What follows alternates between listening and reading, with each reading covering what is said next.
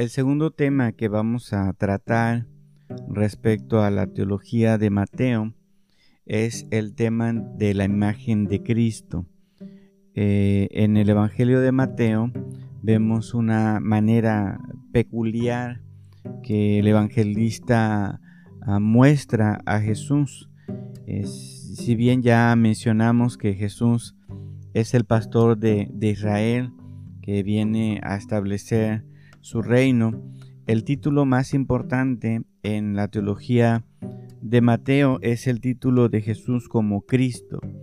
Y, este título de, de, Jesús como Cristo confirma el sello judeocristiano que el Evangelio tiene de forma muy, muy particular.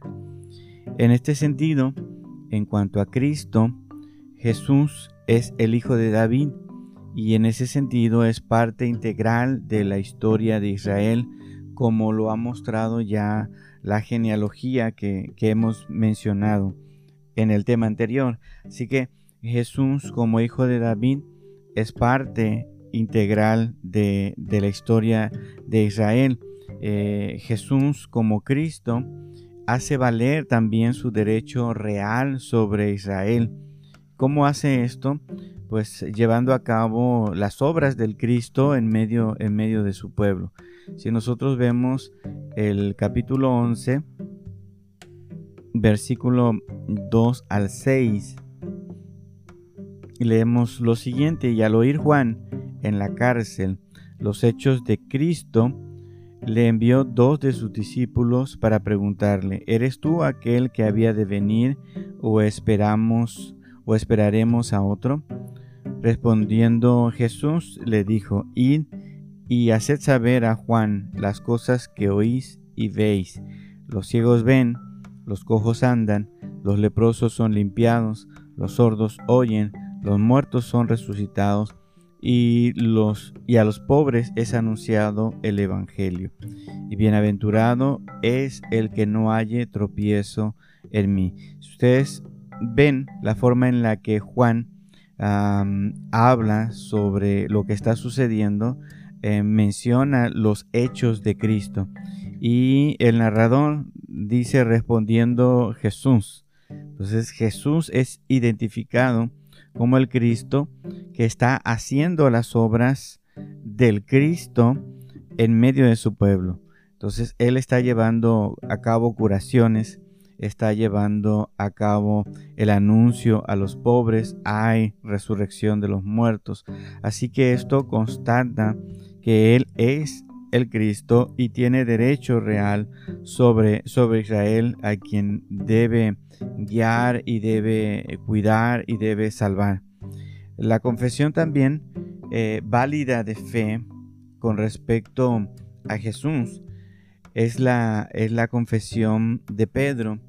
Esta confesión donde le dice a Jesús, tú eres el Cristo, el Hijo del Dios, del Dios viviente.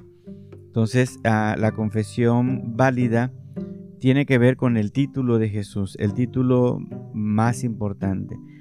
Él es el Cristo y con esto nosotros vemos que el sello judeocristiano del Evangelio está allí.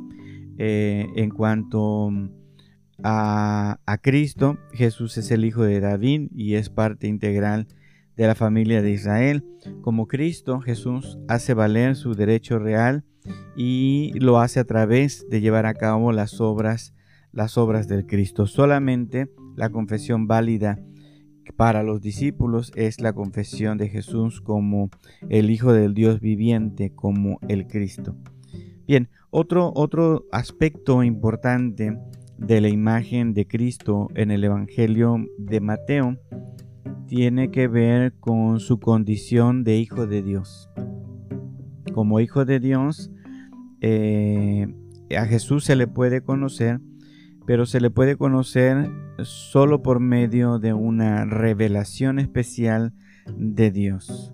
En la confesión de Pedro se le dice que es bienaventurado porque le ha sido revelada esta verdad de que Jesús es el Cristo.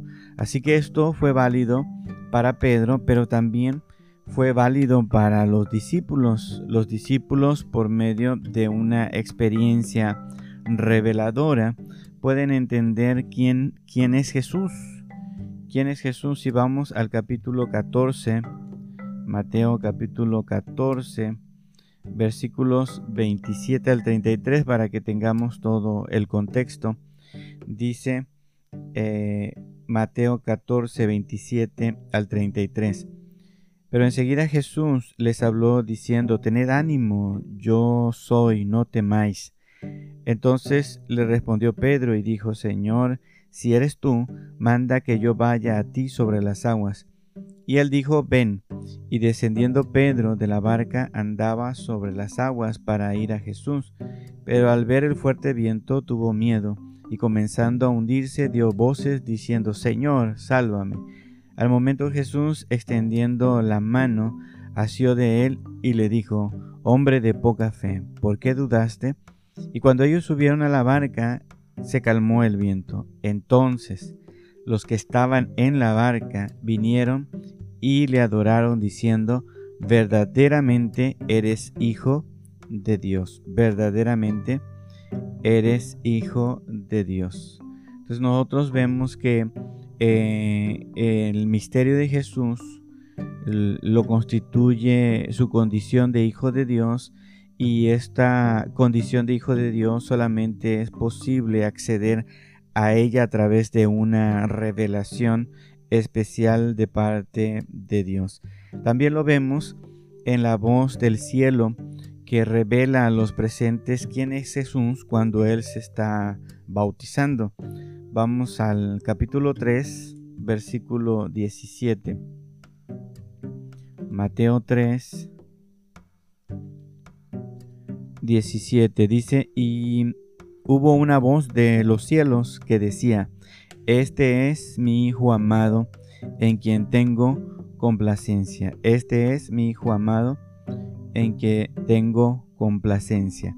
En Marcos, que es el donde podemos encontrar también este pasaje de manera paralela, la voz que, que está allí, la voz solamente se dirige a Jesús. En Mateo, todos los que están allí son tomados en cuenta en cuanto a esta revelación. Todos escuchan esta voz del cielo que dice que Jesús es Hijo de Dios. Así que también en su condición de hijo de Dios puede verse en el Evangelio a través del hecho de que Jesús ha sido engendrado por el Espíritu Santo. Poco más atrás, en el capítulo 1, versículo 18, 18 al 25, nos habla sobre este aspecto. El nacimiento de Jesucristo fue así estando desposada María, su madre, con José, antes que se juntasen, se halló que había concebido del Espíritu Santo. José, su marido, que era justo y no quería infamarla, quiso dejarla secretamente. Y pensando él en esto, he aquí un ángel del Señor le apareció en sueños y le dijo, José, hijo de David, no temas recibir a María tu mujer, porque lo que en ella es engendrado del Espíritu Santo es. Y dará a luz un hijo, llamará su nombre Jesús, porque él salvará a su pueblo de sus pecados. Todo esto aconteció para que se cumpliese lo dicho por el Señor por medio del profeta cuando dijo, He aquí una virgen concebirá y dará a luz un hijo y llamará su nombre Manuel, que traducido es Dios con nosotros. Y despertando José del sueño, hizo como el ángel del Señor le había mandado y recibió a su mujer. Así que también en este texto podemos ver que de una manera especial, en una revelación especial a través de un ángel, eh, Dios le dice a José que eh, no tema recibir a María porque eh, Jesús, el Hijo de María, es, engendrado por, el Espíritu Santo. Así que este aspecto nos hace, nos hace ver también que como hijo de Abraham y como hijo de David, Jesús pertenece al pueblo de Israel, pero como engendrado por el Espíritu Santo, eh, Jesús pertenece a Dios. Jesús es, es hijo de Dios. Y este es otro aspecto respecto a la imagen de Jesús en el Evangelio de Mateo que será importante. Eh, la imagen de Jesús como el Cristo y la imagen de Jesús como el Hijo de Dios. Para Mateo también hay, un, hay otro aspecto, otra forma de ver a Jesús eh, y es una manera muy propia del Evangelio de, Mateo y es ver a Jesús como Señor, ver a Jesús como Kyrios. Em, quien, quienes se dirigen a Jesús como Señor en el Evangelio tienen una relación positiva con Él.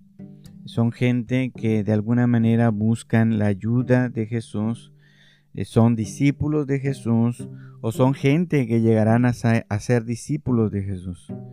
En algunos textos, ah, el llamar a Jesús Señor tiene incluso el, tenor de súplica, eh, tiene esta, esta ah, perspectiva de, suplicarle a Jesús como Señor. Si, si recordamos en en el capítulo 8, versículo 25, cuando Jesús calma la tempestad, los discípulos exclaman a, Jesús, Señor, sálvanos que perecemos. Entonces, esta es otra forma en la que eh, se habla de Jesús en el Evangelio de Mateo como Señor, como Kyrios. Esta es la forma en la que eh, aquellos que están cercanos a Jesús le van a hablar, le van a buscar, le van a reconocer también como aquel que puede salvarles y ayudarles. La forma en la que sus adversarios, eh, la gente que no cree en Jesús, se, dirigirá a Él, no será con el título de Señor, sino será más bien con el título de Maestro o de Rabí.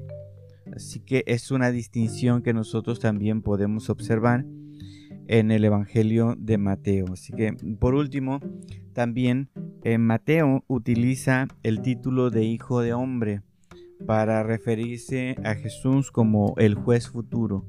la, la expectativa del regreso de Jesús atraviesa todo el Evangelio y orienta la mirada del lector de este Evangelio hacia un final esperado, hacia una esperanza, hacia el futuro. Y solamente Mateo habla de la venida del Hijo del Hombre. Él, es el, único que habla en estos términos. Los otros evangelios no hablan en este sentido, ¿no? El Mateo es el único que habla sobre el signo o la señal que se debe manifestar para poder saber que el, Hijo del Hombre volverá nuevamente y que eh, llegará el tiempo de la madurez de este mundo, ¿no? O el final de los tiempos. Entonces, eh, esta última perspectiva es eh, muy peculiar del Evangelio de Mateo, de ver a, Jesús como Señor, ver a Jesús como Quirios. Entonces vemos a Jesús, repito, como pastor de Israel, vemos a Jesús como el Cristo, vemos a Jesús como Hijo de Dios y vimos, vemos a Jesús también como Señor.